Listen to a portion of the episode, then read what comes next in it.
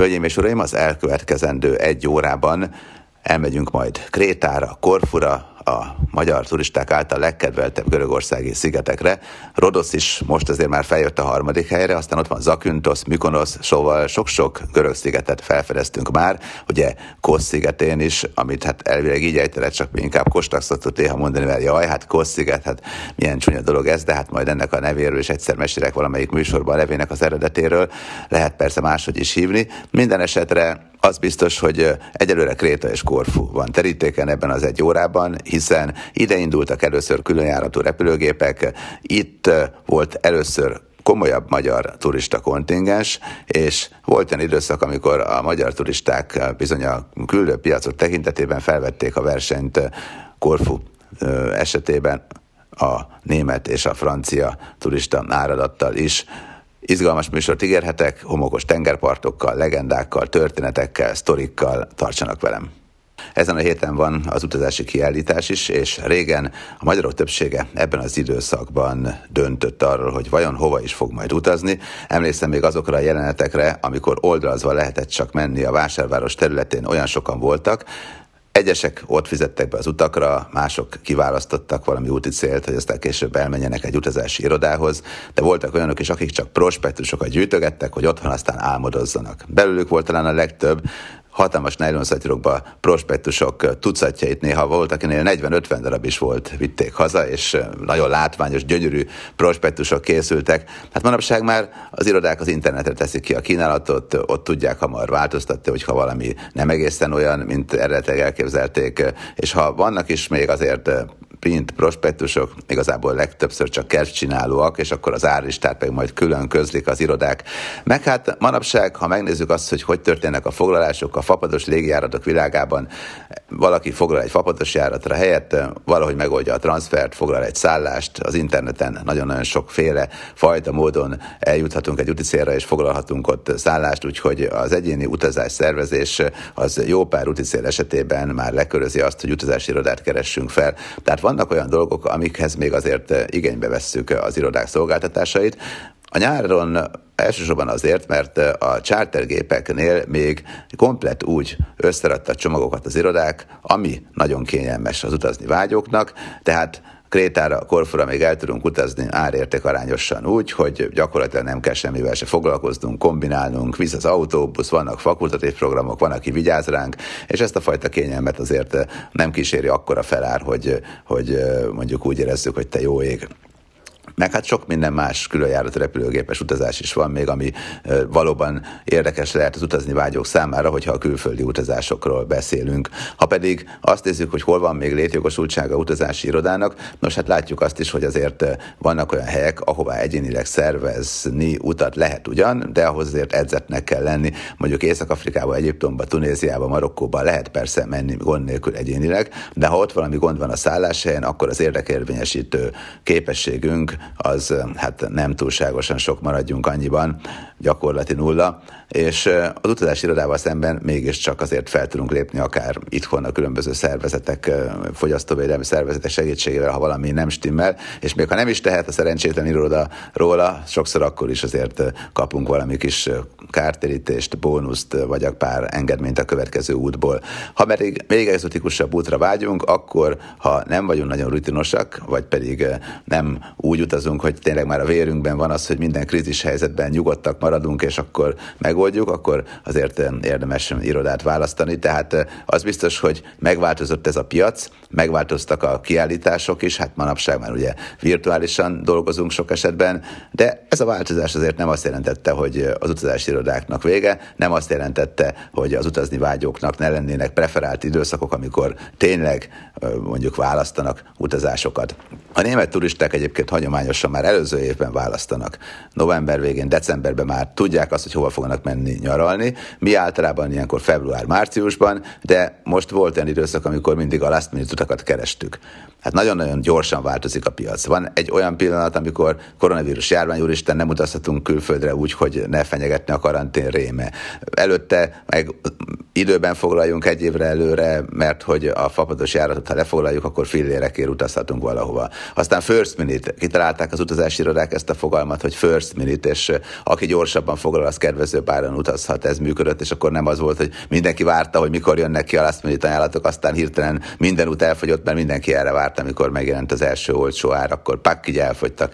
Úgyhogy folyamatosan lüktet a piac, egy biztos, hogy mi magyarok szeretünk utazni, belföldön és külföldön egyaránt. Rajtunk kívül egyébként még a németek is nagyon szerettek, a japánok is, és hát vannak ilyen nagy küldő piacok, és az biztos, hogy ez a nyár is izgalmas lesz. Hát remélkedjünk abban, hogy attól lesz izgalmas, hogy újabb és újabb úti célokat fedezhetünk fel, és nem pedig attól, hogy valami gond lesz, majd megint világégés, vagy járvány, vagy bármi. Amit most is szerintem nagyon nagy számban fognak felfedezni magyar vendégek, és hát már a mostani számok is azt mutatják, hogy igen, meg hogy a különjáratú gépek száma is azt mutatja, hogy igen, sokan megyünk majd, az például Kréta. És a görög területek közül az első időszakban Olympic Beach, Makrigiálos, ez a térség, ugye a Tesszaloniki térsége volt, ahová busszal mentek a vendégek Magyarországról, ezek voltak a klasszikus nyaraló programok. Még előtte voltak az isztambuli programok, de hát az ilyen városnézés, el vagyunk itt öt napot, de legfőképpen bepakoljuk a bőrkabátot alulra a buszba, meg mindenféle mást, amit összevásároltunk a bazárba, hát erről szóltak ezek a túrák. A klasszikus nyaraló programok ott, ott Makrigiálos környékén, meg Olympic Beachnél kezdődtek, és aztán a szigetek közül Kréta volt, amit talán elsőként, meg Korfu, amit elsőként meghódítottunk, ahová először mentek különjáratú repülőgépek, és a klasszikus nagy charter korszakban, amikor még téli, meg nyári különjáratú gépek voltak, és nagyon nagy számban rengeteg utazási iroda foglalkozott ezzel, hát akkor volt olyan időszak, hogy tényleg egymást érték a gépek.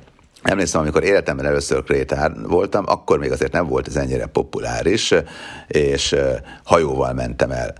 A kezdetek kezdetén, még a 90-es évek legelején elmentünk Makrigáloszra, és ott egy négyfős apartmant foglaltunk a partner utazási iroda segítségével, hiszen már ugye akkoriban a 90-es évek elején filmeket készítettem, meg műsorokat készítettem, és az utazási irodáknak is segítettem így a prospektusban, meg sok minden másban. Minden esetre hát mondták, hogy oké, okay, akkor egy négyfős apartman.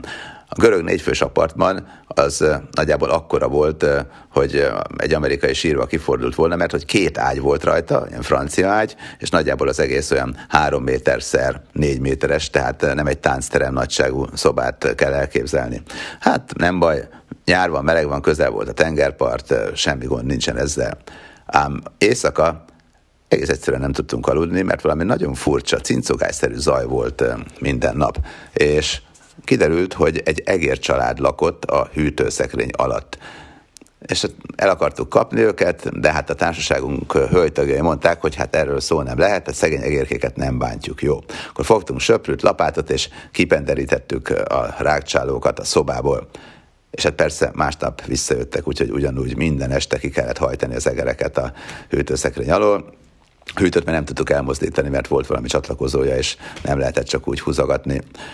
Érdekes volt attól még ez a két hét, még hát ugye volt két hét, két hetes nyaralás, hát ma már a rohanó világban, hogyha tíz napra elmegyünk, már az csoda számba megy, de általában egy hetesek a turnusok, akkor még nem voltak ritkák a két hetes nyaralások. Második héten kitaláltuk, hogy hát akkor Atén, és Aténból pedig hajóval majd elmegyünk Krétára. Ez így is történt, de mivel hogy nem volt még internet, meg mobiltelefon, hát semmi ilyesmi, sőt, tehát még tíz évet kellett várni a telefonra, hogy legyen egyáltalán. Úgy tudtuk megoldani ezt, hogy nagyjából elképzeltem, hogy ha én szerveznék egy ilyen túrát, akkor biztos vagyok benne, hogy először is, hogy Makrigiálaszból Tesszalonikibe eljutni, az nem nagy kunst, de biztos, hogy valamikor este csinálnék egy, egy ilyen éjjel-nappali járatot Aténba, mert hogy akkor lenne a legjobb utazni, hogyha este elindulok valamikor, és akkor reggel megérkezek, mert meglehetősen hosszú az út. És utána pedig ott majd lehet valami krétai kompjáratot valahogy szerválni. Ez pontosan így történt egyébként. Felültünk a buszra, és gondoltuk, hogy ha nem így működik, akkor valami szállást szerzünk majd Szalonikiben. És el is utaztunk Makrigálaszból Tesszalonikibe, és láss de tényleg volt ilyen járat, ami elindult este, és másnap reggel hajnalban ott volt Aténban. Úgyhogy vettünk is rá két jegyet, nem volt túlságosan tere a busz. Egyetlen egy furcsa dolog volt, hogy körülbelül az út felénél nagyjából megtettünk pár órát, néhányan aludtak még az buszon, néhányan nem, megállt az autóbusz, és elmentek többen mosdóba, visszajöttek de egy fiatal ember nem jött vissza. És a busz tudált kettőt, mondta a sofőr, hogy menni kell, és ott hagytuk az embert a parkolóba. És hát hiába mondtuk, hogy de ott van, de hát mivel nem volt senkinek sem barátja, hozzátartozója, ugye azért annyira senki nem ágált, gondolták, hogy hát ez így működik, akkor így működik, de, de én nem hittem el, hogy ilyen van. De habozás nélkül ott hagytuk, a utcai ott voltak, és hát mondta sofőr, hogy majd leteszi Aténba. Úgyhogy ez eléggé dermesztően hangzott ez a történet. Hát a 10 perc az 10 perc volt, várt 15 percet, nem jött vissza az ember, hát így járt tartani akarja a menetidőt. Hát ahhoz képest, hogy a görögök egyébként nem annyira tartják a menetidőt, ez életem egyik legszürreálisabb élménye volt. Minden esetre megérkeztünk Aténba, és nagyon-nagyon korán volt, elhatároztuk, hogy oda megyünk, mert hát az Akropolis az, amit látni kell, az Akropolis közelébe, és reggel, amikor majd ott nyit a múzeum rész, akkor megnézzük. Már pirkadt, és már nem volt túlságosan sötét, mire odaértünk, de nagyon fáradtak voltunk, talán hajnali 5.30 lehetett, és 10 órakor nyitott, vagy 9-kor. Fáradtak voltunk, és annyi kóbor kutya volt Aténban, hogy mindegyik a nyomunkba szegődött, mert hogy érezték, hogy van nálunk zsemle, és volt közte valamiféle kis húsika is. Aztán odattuk már az összes kaját a kutyáknak, csak hogy kopjanak le szegénykét, már ugye kicsit félelmetes volt, 8-10 nem túl bizalomgeresztő külsejű ebb ott a nyomunkban lohol, de nem mentek el. Aztán annyira elfáradtunk, hogy lefeküdtünk egy padra aludni, és azon a padon el is aludtunk.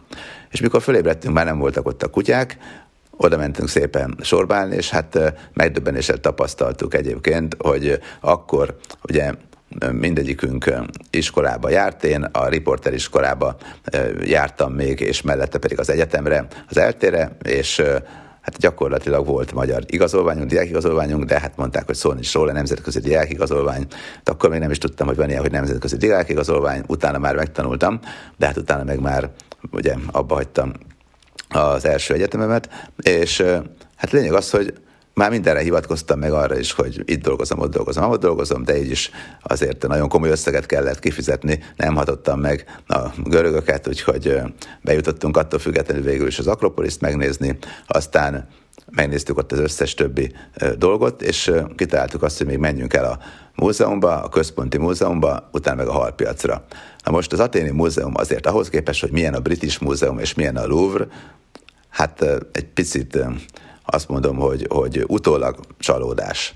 Tehát persze ott vannak a kötelező cserépdarabok, meg korsók, meg egyebek, meg egyebek, de olyan sok mindent tanultunk a görögökről, meg a görög poliszok világáról, hát ahhoz képest azért igazán jó görög kiállítás mondjuk a nagyoknak a múzeumában van, hát nyilván elvitték magukkal a különböző világégések során, de a Louvre, meg a British Múzeum, meg aztán voltam ugye a Metropolitanben és New Yorkban, hát azóta a görög tárlata szerintem jóval látványosabb, mint maguké a görögöké. De hát persze azért még nézzék meg, meg érdekes, meg nagyon jó. De a halpiac nekem egy picit nagyobb élmény volt az aténi halpiac. Minden esetre egész napunkat nagyjából bekeretezte azt, hogy így megnéztük a fontosabb dolgokat Aténban, mert hogy este valóban, este 6 órakor indult a komp, amire már előtte ilyet vettünk, tehát az Akropolis után kimentünk a kikötőbe, még a töriből emlékeztem, hogy hát ugye Piraeus a kikötő, hát tudjuk jól, most az a csapat is játszott, a Fradival, és hát utána pedig visszamentünk megint a belvárosba, múzeumot megnéztünk, halpiacot megnéztük, aztán még egyszer kimentünk, és nagyon-nagyon szép volt, ahogy felszálltunk a hajóra, és lehetett látni a kikötőből a várost. Ez nekem nagyon tetszett. Hatkor indult este, és másnap reggel hat órakor volt ott Krétán, volt egy vacsora, svédasztalos vacsora, majd mivel nem volt külön kabinunk, ezért ugyanúgy tettünk, mint a többiek. Konkrétan a padlószőnyegre lefeküdtünk a legnagyobb központi terembe, és nagyjából olyan 10 fél 11 körül elaludtunk. Volt egy másik terem ott, aki nem aludt, annak zenélt valamilyen zenekar, és fölkeltünk, tudom, hajnali 5 körül, és egy óra múlva már ki is kötöttünk Krétán. Heraklionban, Iraklionban volt a kikötő, és Iraklionban rögtön találtunk egy D-kategóriás szálláshelyet.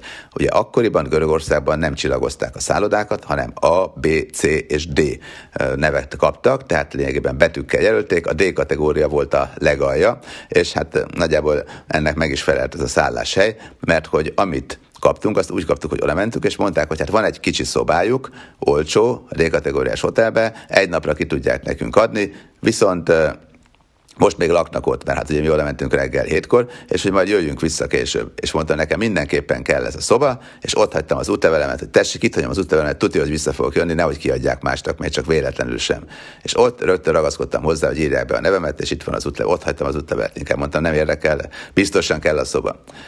És hát addig nem ismertük elhagyni a várost, amíg vissza nem mentünk, hogy kétszer is visszamentünk, és a második órában már elmentek a vendégek, és valóban ki tudtuk venni azt a szobát, ami hát olyan picike volt, hogy az ágyat nem lehetett lényegében elmozdítani, és az ajtót pedig nem lehetett teljesen kinyitni, mert beleütközött az ágyba. És fölöttünk volt a lépcső, tehát tulajdonképpen úgy kellett aludni, hogy azon a részen, ahol ugye már fölfelé megy a lépcső, mert a másik felébe, hogyha megfordultunk volna, akkor beverjük a fejünket a lépcsőbe. Úgyhogy hát nagyjából ennyi volt, meg volt egy kis éjjeli szekrény, és egy minimális kis WC, de zuhanyzó az meg kint volt. Úgyhogy nem azt mondom, hogy egy ilyen ric volt, tehát ahhoz képest, hogy utána öt könyvet írtam a világ legszebb szállodáiról, meg tényleg 178 országban minden luxus szállodába elmentem, amikor bekerültem abba a körbe, amelyik a luxus szállodák üzemeltetésével foglalkozik a különböző nagy helyeken, meg sikerült ugye legendákkal, Steve Winnel, Saul Kersnerrel ugye találkozni.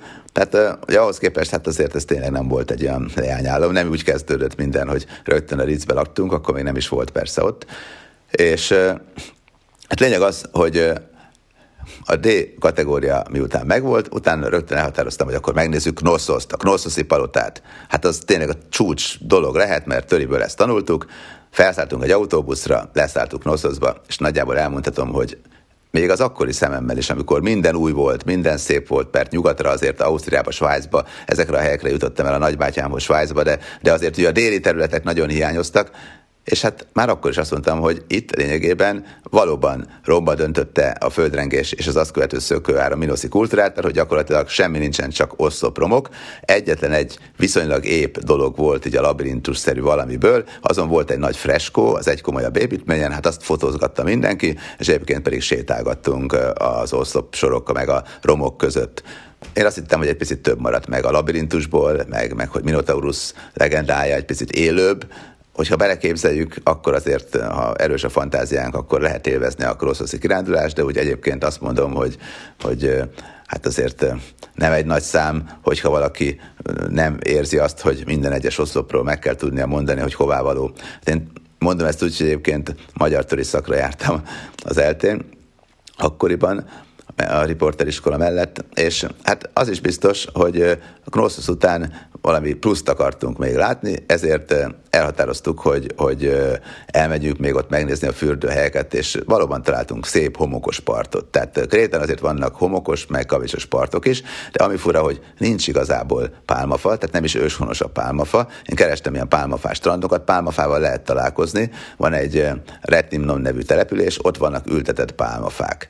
És igazán őshonos pálmafák Kréta egyetlen helyen vannak, Vai nevű helyén, erről majd mesélek még. De most minden esetre visszamentünk akkor Iraklionba, ott Iraklion maga a főváros, este nem olyan nagy szám, van egy szép kikötő, van ott egy jó kis bástya, szokásos görög ételek, üzletek, de hát olyan felejthető, bár nem rossz, de ami szép város, az egyébként Ajosztikalosz meg Hánya, hogyha esti kikapcsolódásra vágyunk, akkor azokra érdemes, azokba érdemes elmenni. Hánya talán a leglüktetőbb, minden esetre mi itt a D-kategóriás kis szálláshelyen elaludtunk, és másnap pedig elmentünk Ajosz Nikolaoszba.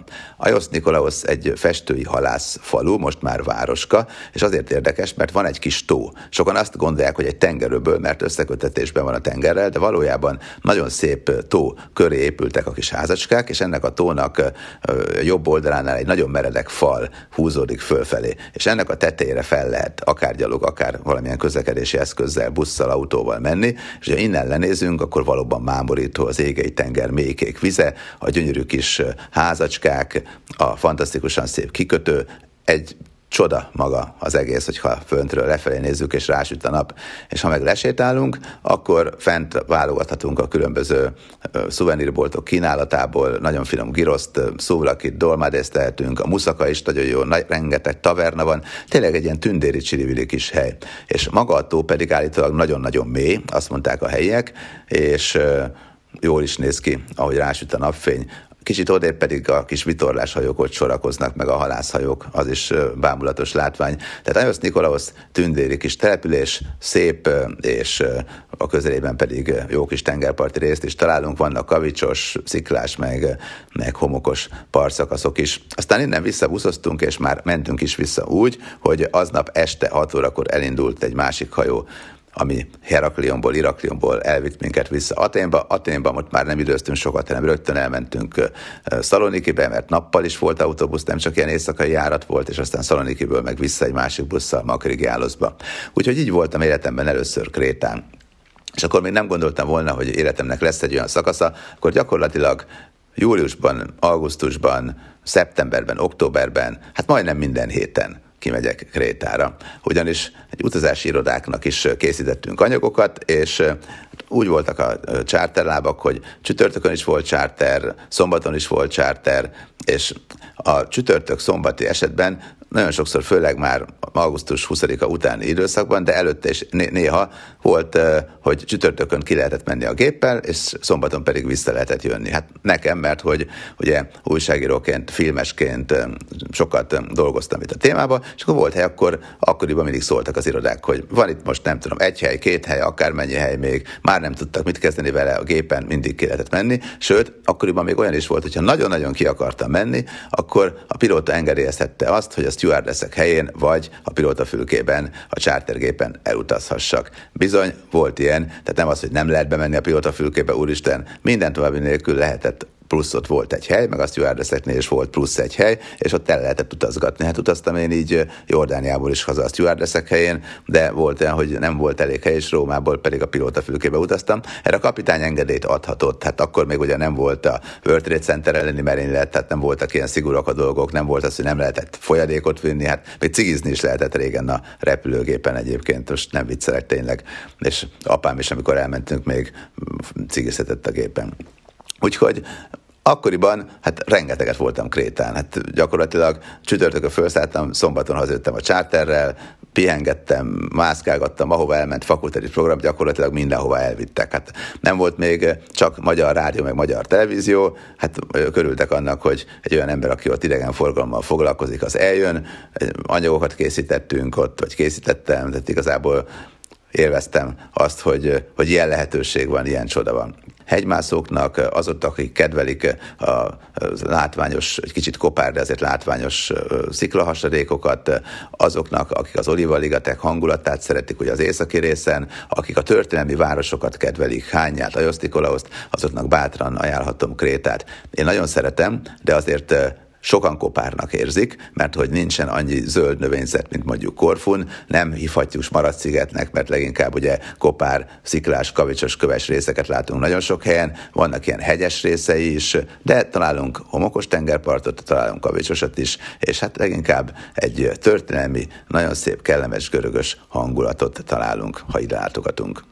És most Korfura fogunk elmenni, és azt hiszem, hogy jó páran így tesztek még a honfitársaim közül, hiszen Korfu tényleg sláger volt nagyon hosszú ideig a magyar turisták körében, és hát amikor azt mondtuk, hogy na, elmegyek valami szép szigetre nyaralni, ú, hát mennyire Korfura, mert hát az aztán csodálatos, de annyira népszerű volt egy időben, hogy magyarországi napilapot is lehetett kapni még eh, itt az egyik eh, helyen biztosan, Korfu szigetén, és emlékszem még, hogy a 90-es években Korfu és Kréta volt eh, az, ahová először mentek nagyon-nagyon nagy számban repülőgépek a görög szigetek közül, aztán utána Rodosz. Hát még emlékszem a Rodosz bevezetésére is, hogy hú, hát fogják-e szeretni magyarok a Rózsák szigetét, egy kicsit kell megújulni, stb. Tehát még beszélgettem utazási irodák, akkori utazási irodák vezetőivel, hát többségük hol van már azóta, te jó ég.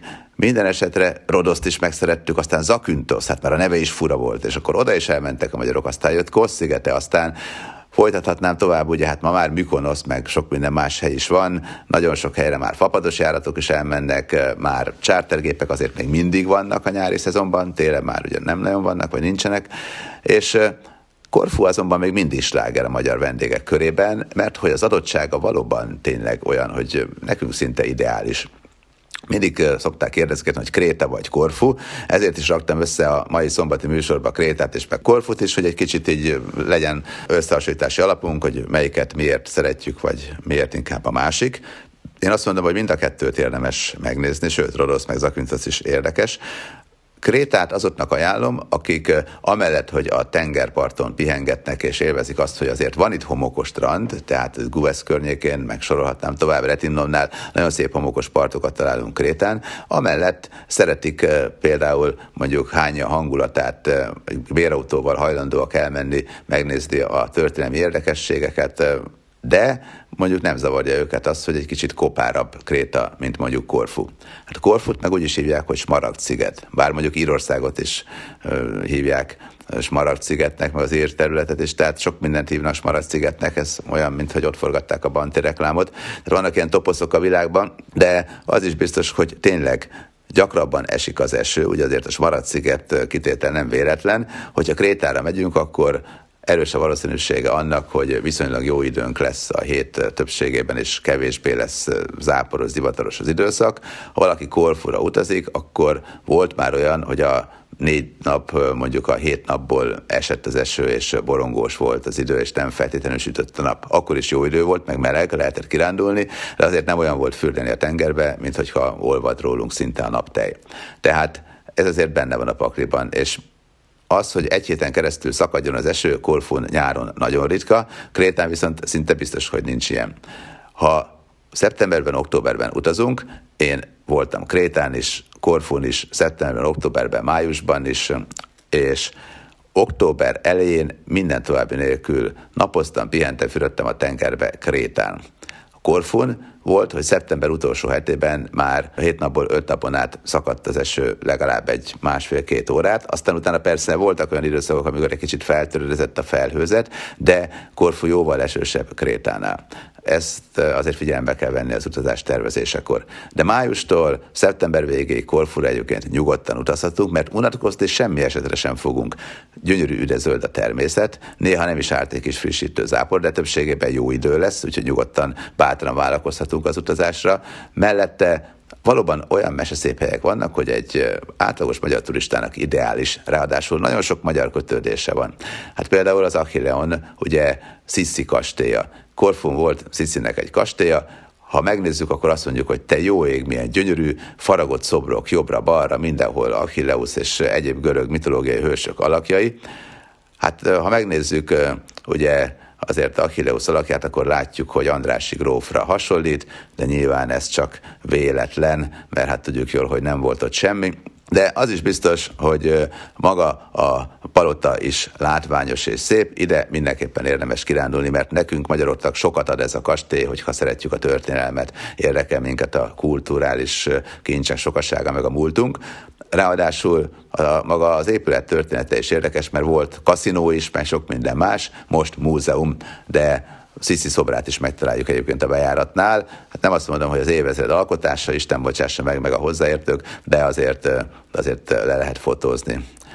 Úgyhogy ide érdemes mindenképpen eljönni, és Korfu az, ahol gyerekes családok is megtalálják a számításukat, kellemes, nyugodt partszakaszok várják őket, meg a szerelmesek is, mert hogy van ilyen szerelmes alagútja, meg szerelmes híd is, szerelmesek hídja, Szidari környékén, hogy alatta átúszunk, akkor örökre együtt maradunk típusú történet, de hát azért elárulom a titkot, hogy én ismerek olyat, aki átúszott és nem maradt együtt, meg olyat is, aki nem úszott, tehát együtt volt velem, és a mai napig boldog házasságban élnek, akkor is már házasok voltak. Tehát igazából azért ezt nyilván kellő mértéktartással kell kezelni. Azzal együtt Szidari környékén még nagyon jó homokos tengerparti szakaszok vannak.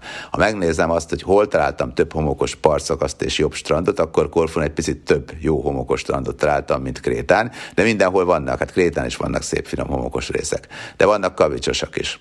Én egy ideig mindig Korfun Palaokasztricára vágytam, mert néztem a fotókat az utazási irodák katalógusában, hát akkoriban még nem volt internet, és akkor mondtam, hogy Palaokasztrica, te jó Isten, hát gyönyörű, fehér, ragyogó homok, micsoda tenger, mese szép valóban, egy gyönyörű halászfalu, és kolostor is van a közelben, egy legendás környék, de a valóság az az, hogy szép-szép, ugyanakkor az nem homok, hanem apró kavics, csak nagyon sok helyen ezek az apró kavicsos részek, ezek fehéren ragyognak, de egyébként nem homok.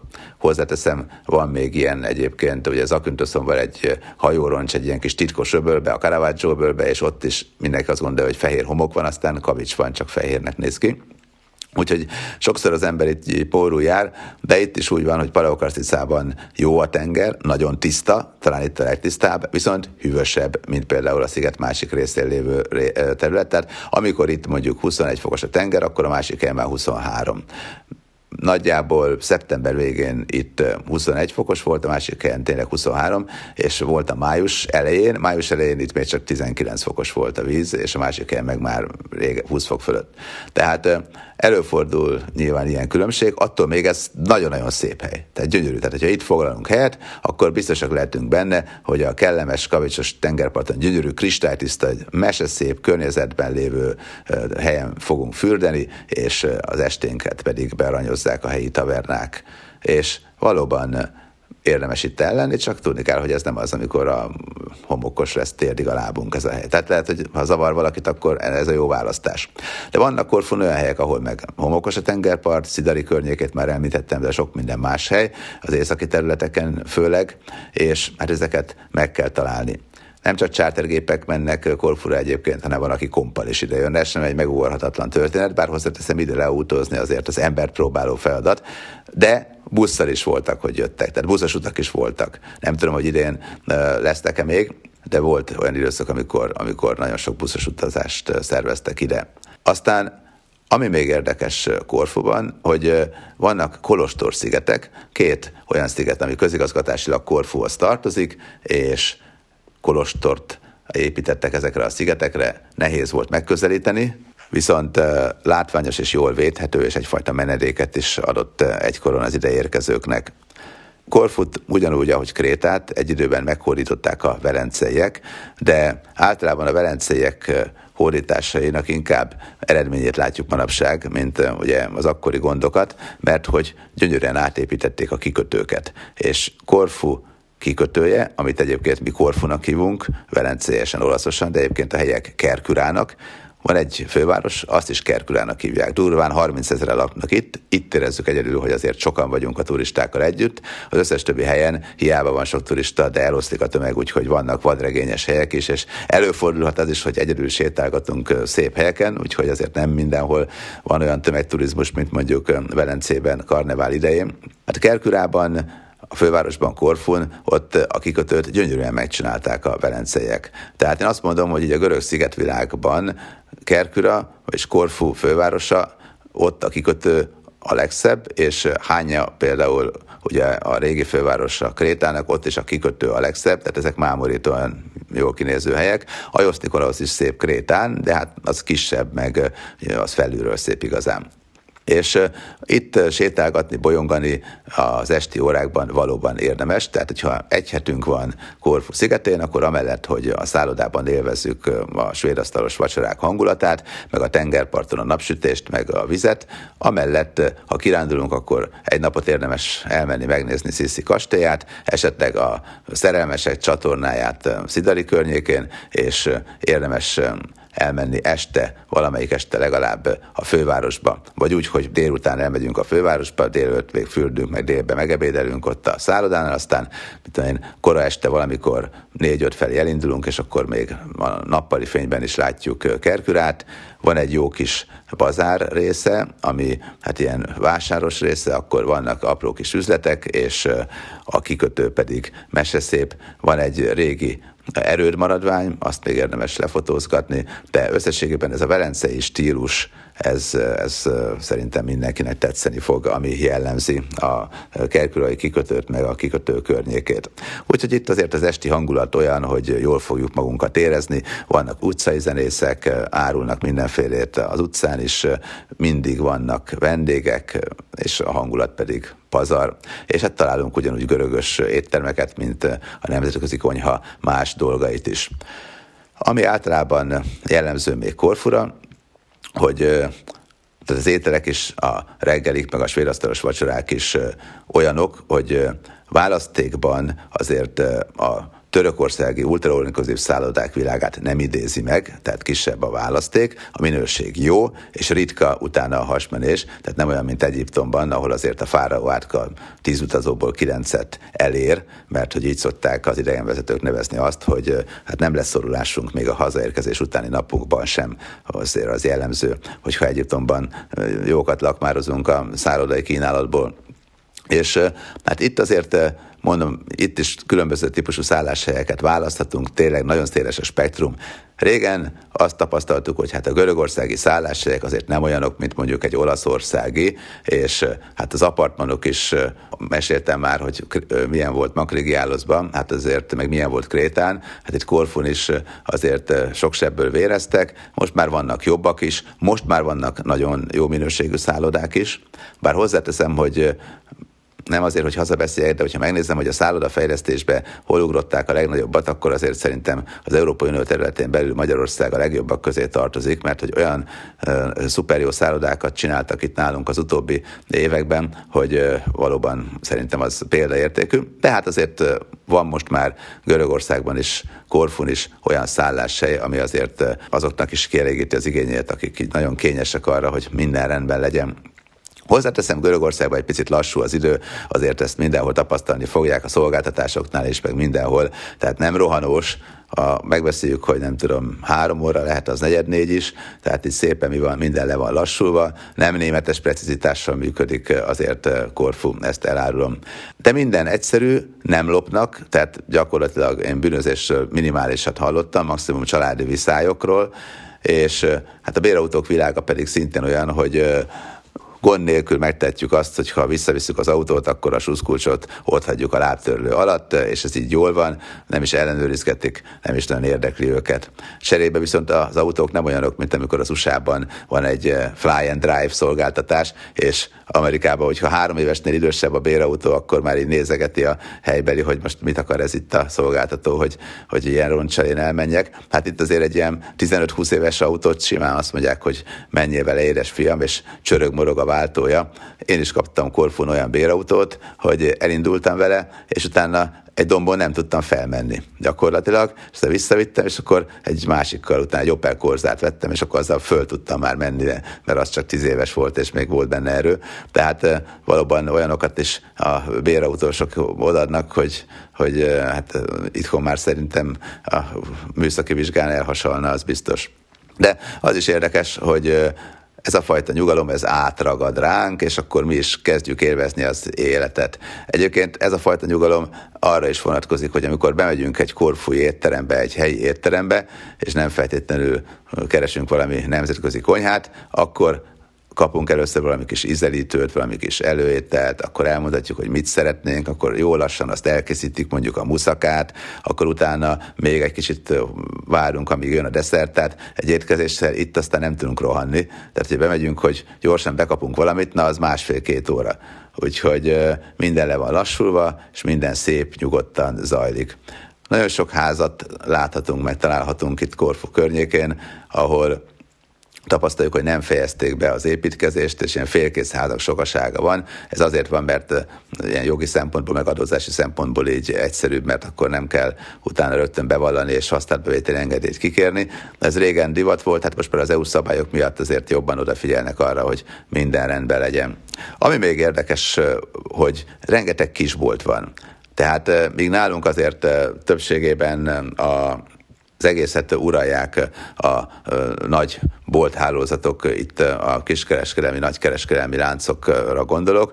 Itt hát még mindig a görög boltosok világával találkozhatunk, amikor a bácsi szépen kiül egy kempingszékbe a bejárat elé, és akkor ott árulja a termékeket, bár hozzáteszem, a műanyag ide is Kínából érkezik, de hát mindenféle dolgok, meg pálinkák, meg metaxa, meg egyéb, és akkor itt nézegetjük, hogy mi mindent lehet kapni, meg hűtőmágnes kicsit már megfakulva. Tehát ez a kisboltok világa, ez még Korfunk réten a görög szigeteken még a mindennapok része, és akkor megnyitja, becsukja, és hát igazából telik az idő, nyugodtan békébe el van, ha olyan kedve van, akkor siesta, akkor is becsukja, úgyhogy igazából egy picit így szétfolyik az egész, tehát nem úgy van, hogy nem tudom, Dubajba, a Sirivili plázában majd bemegyek, és akkor ott bevásárolok, hát ilyet Korfun azért nem fogunk találni. Meg azért a luxus üzletek is olyanok, hogy gyakorlatilag hozzá képest az Andrási út is csúcs, pedig éppen most voltam egy megbeszélésen azzal kapcsolatban, hogy hát hogyan tudjuk elérni, hogy Bécs kínálatát tudja majd az Andrási út is, és mondjuk az a réteg is, aki most Bécsbe megy inkább, mert ott tud jól bevásárolni, mondjuk hozzánk jöjjön, és itt költse el a pénzét majd, és akkor nyilván itt generáljon bevételeket, meg adóbevételeket. Úgyhogy Korfon ilyen gondunk nem lesz, mindenhol elmehetünk a kolostorok kivételével szinte, meg a templomok kivételével ugye rövidnadrágban is általában lazán öltözködnek a helybeliek is, bár rövidnadrág annyira nem divat. Egyébként érdekes, hogy, hogy az Amerikában azért divat, meg jó pár helyen Európában a rövidnadrág, de főleg a déli területeken, ahol meg azt gondolnánk, hogy fú, meleg van, ott meg nem nagyon. Tehát magától görögöt ritkán látunk, vagy Szicíliában, vagy bárkit rövidnadrágban, és Hát ez igaz persze az arab kultúrára is, tehát nem tudom, hogy láttak-e már arab fiatalembert rövid nadrágban, hát nagyon ritka. És nem feltétlenül azért, mert mindig nemzeti viseletet viselnek, hanem egyszerűen vannak olyan területek, helyek, ahol a hosszú nadrág az egy természetes kelléke egy férfi embernek és a nőkről meg hát ne beszéljünk, mert ott azért vannak speciális öltözködési szokások és előírások is jó pár helyen. Hogyha elmegyünk, és egy egész napot eltöltünk a fővárosban, Korfun és Kerkürában, akkor azért sok minden mást is megnézhetünk, vannak múzeumok is. Érdekes az, hogy egy helyi szervezet gyűjtötte a távol-keleti emlékeket, és Japánból, meg, meg Kína egyes területeiről, meg Indonéziából összeszedtek mindenféle látványos dolgokat, termékeket, maszkokat, kultúrkincseket, és csináltak egy múzeumot. Tudom, hogy fura dolog az, hogy elmegyünk Korfura, és akkor távol-keleti múzeumban nézegetünk Japán érdekességeket, de hát van ez így, hát elmegyünk azért a, a Louvre-ba is, meg elmegyünk a British Múzeumba is, vagy a Metropolitanbe is, és ott sem csak az adott város történetének emléktárgyait nézegetjük. Hát a Monalizát sem Párizsban festették, tehát azt gondolom, hogy, hogy mindenképpen érdemes ezt, ezt azért megnézni, ha annyi időnk van.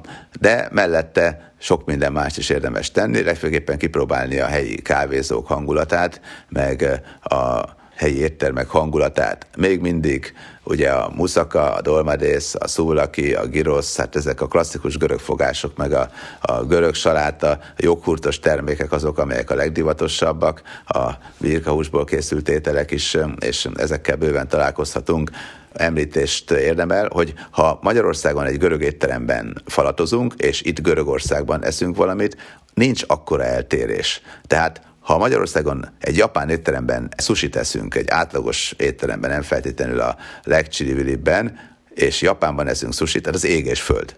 Tehát Japánban teljesen más, és össze sem tudjuk hasonlítani, olyan ugrásszerű a különbség. Hát a kínai étterem, hát amit itt kínainak nevezünk, nem tudom, hogy mit szólna egy kínai kínai, tehát igazából ez európai kínai, amit mi eszünk, és a kínai kínai az teljesen más. Na most a görög étteremben kapott görög ételek, azok tényleg hasonlóak, mint amit Görögországban is fogunk enni. Tehát azért közelebb vagyunk egymáshoz, egyszerűbb mondjuk mindenféle finom sajtot ugyanúgy előállítani, meg behozni, meg szállítani, és emiatt azért itt a görög éttermekben egész jól össze tudják rakni a görög ízeket, és tényleg jó. Hát pekingi kacsát meg Pekingbe tudunk jó tenni, mert az itthoni pekingi kacsa egyszerűen nem más a kacsa is. Hát nagyobb a zsírja nálunk, és ettől nem olyan lesz. Úgyhogy a görög éttermekben azért egyrészt jó is, mert finomakat tehetünk, másrészt pedig nem érzik azt a különbséget, mint hogyha Magyarországon szerették a görög éttermek világát, és itt már azért jókat falatoztak. Giroszból sok fajta van, ugye sokféle húsból készítik a giroszt, nem csak egyfajta húsból, hanem két-három fajta giroszt is megkülönböztetnek, és azokból is ehetik, úgyhogy van miből választani, azok sem egyforma minőségűek. A muszakák azt nagyjából hasonló módon csinálják szinte mindenhol, de ugye egyébként a dolmadeszt is azt kell mondanom, hogy, hogy régiónként különböző ízesítéssel tálalják, tehát itt is lehetnek azért változatos dolgok attól függően, hogy Korfu melyik éttermébe megyünk be egyáltalán.